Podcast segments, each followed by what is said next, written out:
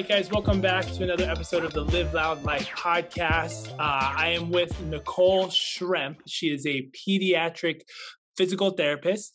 Uh, we just wanted to have a conversation and chat around what really what you know pediatric pt could look like uh, some of the uh, uh, common things to look for um, that might indicate or warrant you know a consult uh, or a conversation with a pediatric uh, physical therapist. She's uh, she's at children's hospital here in denver excuse me for those of you who are local and want to have a conversation but i'll let you introduce yourself talk a little bit about uh, um, eh, you know your history what you what drew you to pediatric uh, physical therapy so on and so forth. Awesome. Well thank you so much for having me. It's an honor. Um, so as we talked about i am pediatric physical therapist. So i um, completed my doctor of physical therapy at the university of colorado. Um, and while I was there, I actually had my first clinical in pediatrics. Um, really had no idea what this field was. I came into school thinking I was going to go into sports. Um, uh, during the first clinical, I literally fell in love with the population. Um, I have always had this motherly instinct and loved like babysitting and being with kids. And then once I found out PT and I get to be with play with kids all day, I just it was wonderful. I continued to explore different avenues throughout school. Um, however, kind of circled back to my last clinical. I went down to Texas Children's and was inpatient there, and it really just solidified that I wanted to work with pediatrics. Um, knowing that, I also knew how much more there was to learn. I was like, we only got so much when we were in school. Um, so I applied and was um, able to complete my pediatric residency um, after I graduated. So that just gave me so much more exposure and experience in all different settings. Um, it was a 13 month program that just finished last July. So I feel so fortunate um, to have continued my learning, and every day I just have more and more questions um, and love, literally love what I do.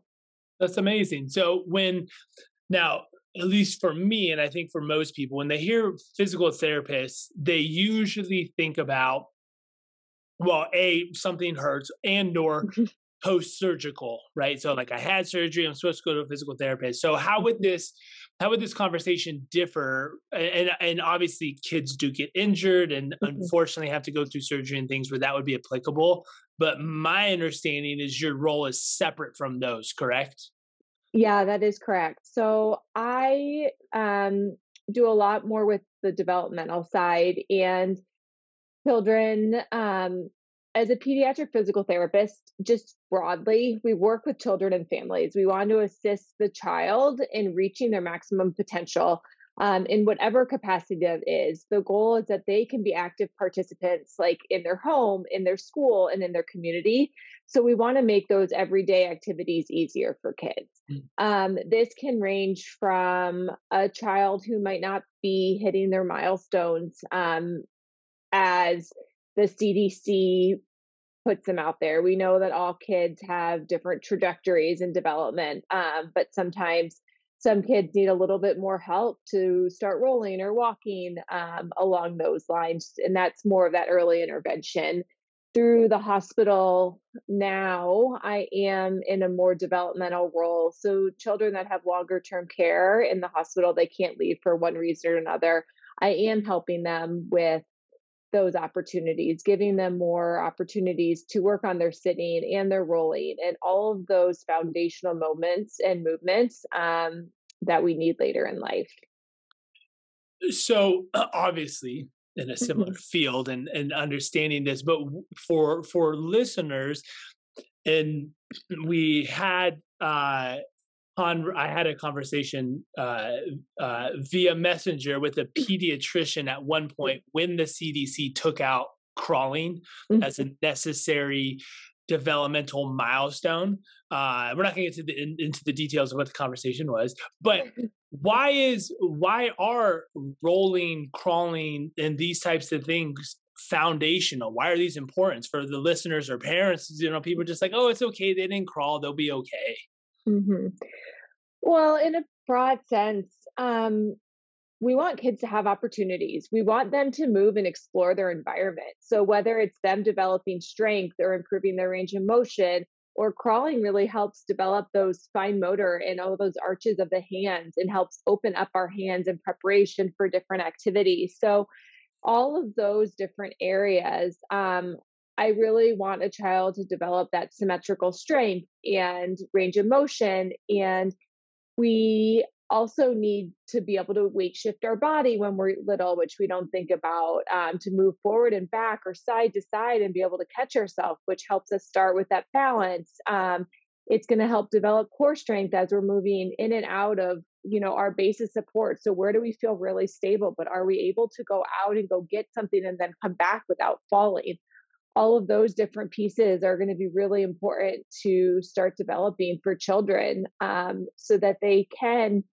when they're older um, be able to do what they want and move around well yeah no i think that's such a good explanation of it because i mean when you look at and and uh, uh, i've heard multiple people say this in a number of different ways but but rehab rehab. Training, whatever that might be, is really just a an extension of training in general. Because when you're talking about adults, it's really no different. The more exposure you have to certain things makes you well rounded and better able to handle situations. Mm-hmm. Yeah, that's it. That's exactly it. That's pediatric PTs. We play. We do so much play with children. We just are trying to give them opportunities to explore their environment. Um, that they might not be either getting because they have an injury or or we have to teach families to help them really learn how they are involved in their child and how we can make these activities um, functional and really fun. Um, but parents are really the driving force behind um, who we collaborate with. Oh yeah, for sure. I mean, kids aren't going to do it on their own, right? um, so when when you're having, let's say, for instance, you're you're you're at a barbecue, at a you're at you know what, whatever else, having a conversation with somebody. What are some of the things that you encourage people to to look out for that might indicate outside of a pediatrician saying, "Hey, it looks like we're behind on certain things," because with a lot of things, there's silent or subtle markers or indications that something might be going on where obviously the er, better to intervene before it starts to develop into a obviously a poor pattern. Mm-hmm. so that's you know it's a broad question but also not. So i think some different things especially if we're thinking about a child and their development. So what does that 0 to 12 months kind of look like when we're supposed to be able to roll and be on our belly and lift our head and sit? Um, all of those as kind of progressing to help us walk and, and move um, so some things that, you know, we're looking for, we want a child to be when they're on their back, like kicking their arms and legs against gravity and like kicking them in a symmetrical pattern. So we have both arms and both legs are be able to move. Um, they're able to bend and straighten and bend and straighten. Um, that's not only showing there's the good range of motion, but it's also showing they have some strength. They're actually moving their body against gravity, which for them is a little bit heavier than it is, you know, for us. Mm-hmm. Um, we're also, you know, thinking about um, if a child is standing, that they're able to stand and kind of move their body side to side versus are they only standing on their left leg? Like maybe they're not strong enough to move back and forth. So, um, some other pretty common ones that we're hearing more about are our children just do they only turn their head to one side? Uh, is there a flatter spot on one side of their head? So, that's where you know there's some different indications of torticollis or plagiocephaly or you know those those more um I guess like is a child just only looking one way or are we able to have full range of motion in our neck um, to look both ways? So I think those are some of, of the big things that we're looking for. And some children just aren't as motivated to move as others. So is that a child? And if it is, like that might be their personality, but how can we keep encouraging them to move and want to explore by giving them fun activities um, or something that they really want to get to? Is a cause and effect toy really appropriate for them? So they hit something that lights up and they're like, oh my gosh, I want to do that again. yeah, yeah. No, I mean, and that's what's so interesting too. I mean, part of a lot of this is just obviously general observation, right? Because the kid is not going to be able to dictate and tell you if something's wrong or if they feel mm-hmm. imbalanced or or pain outside of crying. Mm-hmm. Um, but yet, I think just overall perception and awareness for our own bodies is something that a lot of us lack. So I think just paying attention is such a big important thing, not only to your own body but also to to the kids to see what what seem what seems off uh, outside of you know um, more serious things. Why do some of these things occur? Like like a strength imbalance outside of like a you know a, a significant neural mm-hmm. disorder, which would be obviously more prevalent or or I guess more uh, more prominent for someone mm-hmm. to see.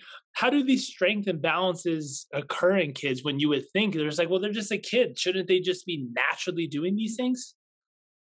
Yeah, that it can be a hard question. Um, it can be some, you know, sometimes kids are his families need them to maybe be in a carrier more or they're in a they're Good in point. a nursing more or they're not exploring as much or sometimes they might just we might always hand them something on their left side, not even thinking about it, but they're we're only handing on their left side. Or sometimes, when we, however we lay them down, everything might always be on their right, so they might only be rolling to their right. So they're strengthening the you know some core muscles in our arms and neck muscles only in one direction. So sometimes it just might be things that we're not even thinking about, but when it would kind of back to what you were talking about in terms of observation, so much of what I do my first session is just watching a child move. Yeah. So yeah. the power of observation of seeing how what are their movement patterns, how are they moving? Do they have a variety of movements? Um, or some things that we run into in the hospital. Um, we only walk in on one side of the room. So if a child's head is always to one way, they might only be strengthening, moving as they roll to the you know left because that's where everyone is. That's where action is. Um, which could be true at home with changing tables or um, cribs. They might just environmentally get exposure more on one side than the other. No, that's such a good point because I, have I have this exact same conversation with individuals that have multiple monitors. That you know, it's I have two monitors, but one's over here, and they got a catch in their neck because they're doing. They only look right; they never look left. And or we just live in this world; we don't look out and around to mm-hmm. create more exposure.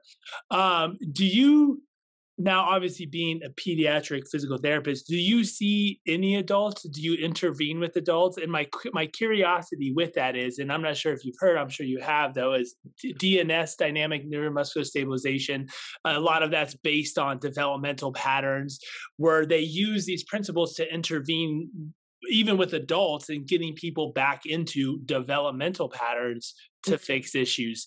Do you find benefit in what you're doing with adults as well as exploring these developmental patterns? That's a great point. So I don't I ever since graduation I've really been focused on so or I mean pediatrics. Yeah, yeah. Um, I have heard of it, um, but I don't feel um like I can really speak to it right now because that's not where um gotcha. I am. I'd be shocked if I wouldn't see uh if I wouldn't find it valuable for them just because knowing what I know about kids. Um, so that's something that I, yeah, I do really have my niche right now. Most of the time, sometimes there are more adults with um, congenital or more pediatric diagnosis that I see right throughout the hospital, but most of the time I'm working with children more on that developmental um, side. So working on those those early motor skills. What's the uh, obviously there could be with plagiocephaly and torticollis like a fairly early intervention. Mm-hmm. um, what's kind of like the the the the, the I guess average range of of kids ages that that you do see? Or is it is it very broad and wide? It's very broad and wide. I think the i most i guess if i had to pinpoint it would be like 0 to probably 5 right now is most of what i'm seeing um, at the hospital um, during my residency, I was I spent time outpatient and did do some sports pediatrics. Um, I also was in the school district at Cherry Creek, so I worked with first and second graders. Um, so I have had that early experience. So from that zero to three year old all the way up to, you know, 18, 19, 20, um, knowing that right now I'm back to the younger um, age group. Now, for adults, mm-hmm. when, and interestingly enough, sometimes when we're dealing with like a weakness issue, their body weight, as you had indicated for peds, which different obviously based based on the age, but their body weight is too much for them. Is there a mm-hmm. time where you're you're using resistance training outside of their own body weight, i.e., uh, different modalities or bands or something like that? When I was in the sports, um, kind of doing more ortho for uh, one day a week for those nine months when I was in the residency, we definitely were using a lot of bands, using different um, probably very similar modalities that you would use on the chiropractic front, um, mm-hmm. but definitely um, ankle sprains or low back pain or rehab from a sports injury, all those things that I think when you think about physical therapy, it kind of is where your mind tends to go. Outside of that, in your specialty of zero to five, it's pretty much just exploration, crawling, mm-hmm. groundwork, so on and so forth yeah it's a lot of like giving these children opportunities and making it fun and exciting like it's a lot of play um, we want them to want to do the movements like it's um, i will do some facilitation to help them get into certain positions but we've found more and more research of just like that cause and effect of them doing it and we get yeah. really excited or like they roll and we're like oh my gosh this is amazing or they roll and they get some reward on the other side whether they see a book they see mom or you know what that looks like so a lot of it is just using the child and letting them explore their environment and and that reward of clapping or you know some of those things so they get really excited do you is there any I'm sure there is benefits. So I don't know if it's questions asked correctly, but if you do intervene with it, but is there advantages to doing soft tissue work in any situation to help facilitate, i.e., you know, mm-hmm. some massage or vibration to activate something? 100%. And I was just in a continuing education course over the weekend, um, looking at how breath really impacts um, the body's movement and core and thinking about um, some of the children I work with have trachs and vents. So mm. they're the top of their breathing, you know, is impacted because that they have that open hole. So what is what can you do for rib mobilization or some soft tissue massage on the ribs to really help expand and, and improve breathing, which is also going to help in so many different ways.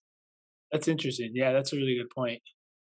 What are what what are a few things? Just uh, I mean, obviously, in our industry, there's certain uh, there's certain things that we want people to uh, I guess myths to bust, if you will, but not even myths to bust. Just like, what are a few things that you think you would you're trying to get out that people that people should know about pediatric physical therapy?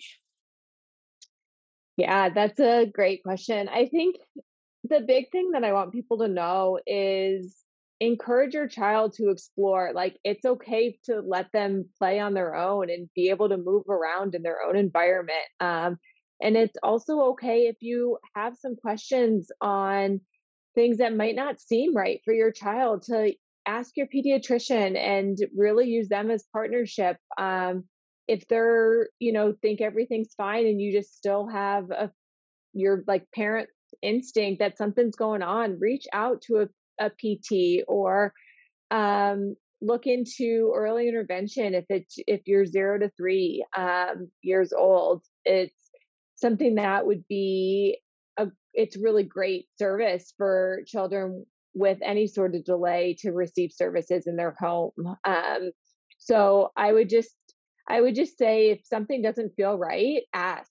Um, whether it's you know your chiropractor or another pt or your pediatrician and if you don't get an answer just continue to ask how might i mean and this is this is such a funny question i think because yeah. we we kind of get the same uh, for adults it's harder because creativity especially mm-hmm. in that type of setting is, is is harder to intentionally elicit but but if if play based is so important what things do you tell your parents? Now granted you're seeing them in an intervention s- status if you will. Mm-hmm. but what things do you encourage people to do? If play based is so important how do you encourage parents to help their kids play more at home? Yeah i so one thing is really just talking to parents what is your routine at home? What does your day look like? And then how can we put little pieces into their day that you don't really think about as therapy but it's therapy. So say diaper changes is is something and we're really working on some strength so we want parents after every diaper change to help the child bring their hands to their toes. So something you know you're already bringing yourself the child on their back. So we're really working on touching our knees or our toes um, in that position. Or does the child love bubbles? Like let's play bubbles down the hall and see if we can encourage them to crawl to the bubbles or to stand up to pop the bubbles. Um, putting little Squigz on windows to have them stand there and just pull off the little Squigz. It's really a ton of core strength and balance mm. and reaching. Um, so there's a lot of different play based activities that we can get really creative with um, and really seeing the big piece is like how does it fit into their life and their routine. Um, I don't want to give parents a laundry list of homework. I want to give them some things that they are like, oh, yeah, we basically do that, but I can tweak it this way. And that's actually going to help their child, their individualized program of whatever that child needs um, to get stronger or more, whatever's like develop in those skills. And I think that's, I think you, that's such an important way of getting at it because we we say something very similar, right? It's it's like oftentimes what we're doing is no different than what you're already doing, but the mm-hmm. intention of how you're doing it mm-hmm. just changes slightly, and that makes the world a difference. Totally. That's the, I love that how you said that. The intention. Yeah, that's exactly it. We're making it fun and enjoyable, but there's just a little, there might be a little different tweak um, to really help us get that result that we're looking for yeah. or the child is going to start doing something just a little bit different and parents are like oh my gosh this is wonderful yeah yeah that's awesome yeah. um i think that i think i think that's all i think that's amazing like to because obviously there's there's uh, uh, extenuating circumstances of more serious conditions that yeah. require a lot more obviously one-on-one but for for the general type of public of having these things most kids are doing fine with it because they have this natural exploration but making mm-hmm. it fun and, mm-hmm. and, and seeing the games can also highlight certain things i mean i know for our kids we talk a lot about like they naturally like oh i'm gonna pretend like i'm a dog and you're seeing yeah. how they crawl or do all these other things and you yeah. can really start to see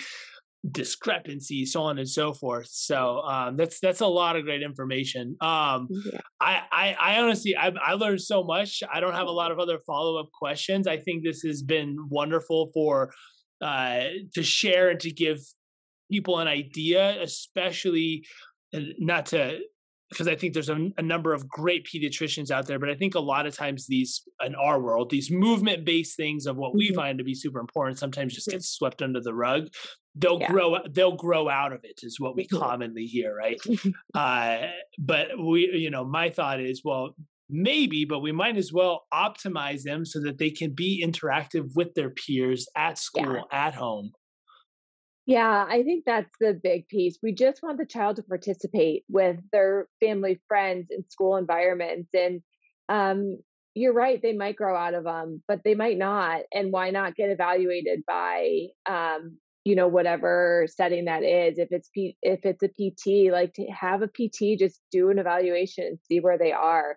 Some other ones that we hear a lot of that they might grow out of is toe walking. Um, so we mm-hmm. definitely that's one that I didn't bring up before, but something to be on the lookout for. Um, so anything a child does all the time that they it's their only way of moving. Um, W sitting is another one. So it's okay if we're you know going in and out of it or using it to transition, but if we mm-hmm. can't move outside of sitting, you know, in a W position, or we're only looking to our head to one direction, or we're only walking on those toes. It's kind of when we get siloed. Um, that that's you know something that we definitely want to look at. It, we want just kids to move. We want that variety. We want um, them to just do different things in different ways. No, that's such a good. That's that's a good point too, because I think I think it's kind of hard to say sometimes, like, well, what's normal? It's like, well, when you walk, when you look at anybody walking, we all pretty much walk the same way. Mm-hmm. And when you see something else, like, well, we kind of use general, general common sense. Like that doesn't seem natural to how everyone else moves or walks. Same with crawling or scooting. Yeah they're like, well, they get around fine. Well, yeah, because they can. Like, we're uh, the other example that we co- commonly use is like humans are very task oriented, goal driven. As you said, I want to yeah. do this because I get a reward. Mm-hmm. Eh, we're no different. If the task is to run a mile, you're going to figure out how to do it, regardless of it's efficient or not. Right.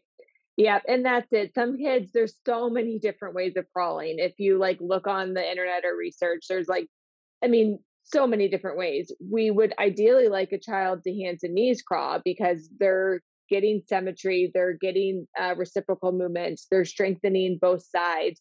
Um, some of these other ways of crawling, the child is efficient. They're getting around, but yeah. they might only be strengthening one side, or they might be putting one side of their body in a less optimal position. So we want the reason they're doing that is they figured out how to move and get that reward, but we want them to let them keep going, but we also want to strengthen and you know work on whatever other piece there is to that yeah well, yeah. I I appreciate the time. This has been this has been extremely helpful for me as well, uh, and obviously good to always see like what are what are certain things that are coming up that are like, hey, it's always that's a hard conversation too sometimes like this doesn't look normal but yeah. it's just it's it's worth asking a few questions and knowing who to talk to uh is there is there anything else that you would like to leave people with that has come to mind that maybe i didn't ask a mm. question about i think that's it i really just to circle back let your child explore be able to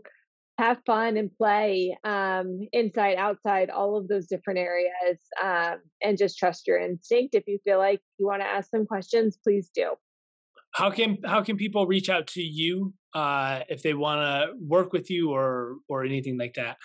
Yeah, I would love to hear from you with questions or anything. So I have an email address that I'll pass along um, that we can put in the sh- in the show notes. Um, uh, Nicole dot c.shrempdpt at gmail.com. Um, it's a little bit of a handful. So we'll just put it in the show notes and have it be there.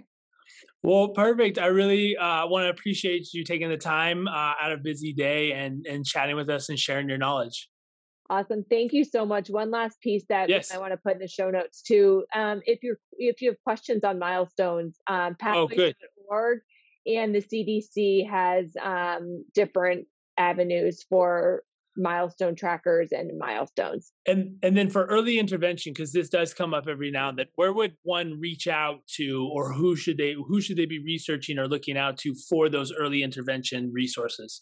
So, early intervention is the federally mandated program. Um, so, it's like support for an education for children, you know, with developmental delays in their families. So, it's anyone from the zero to three um, you can go on, um, and I think if you just type in early intervention, there's different um, community center boards. Um, okay. so you want to reach out to your community center board or ask um, your pediatrician for a referral. That's perfect. Yeah. So yeah, pediatrician be a good resource. Early intervention. Yeah, yeah. Yeah. that'll come up. Yeah. Well, thank you so much. I really appreciate uh, the time and chatting. Thank you so much for having me. Of course.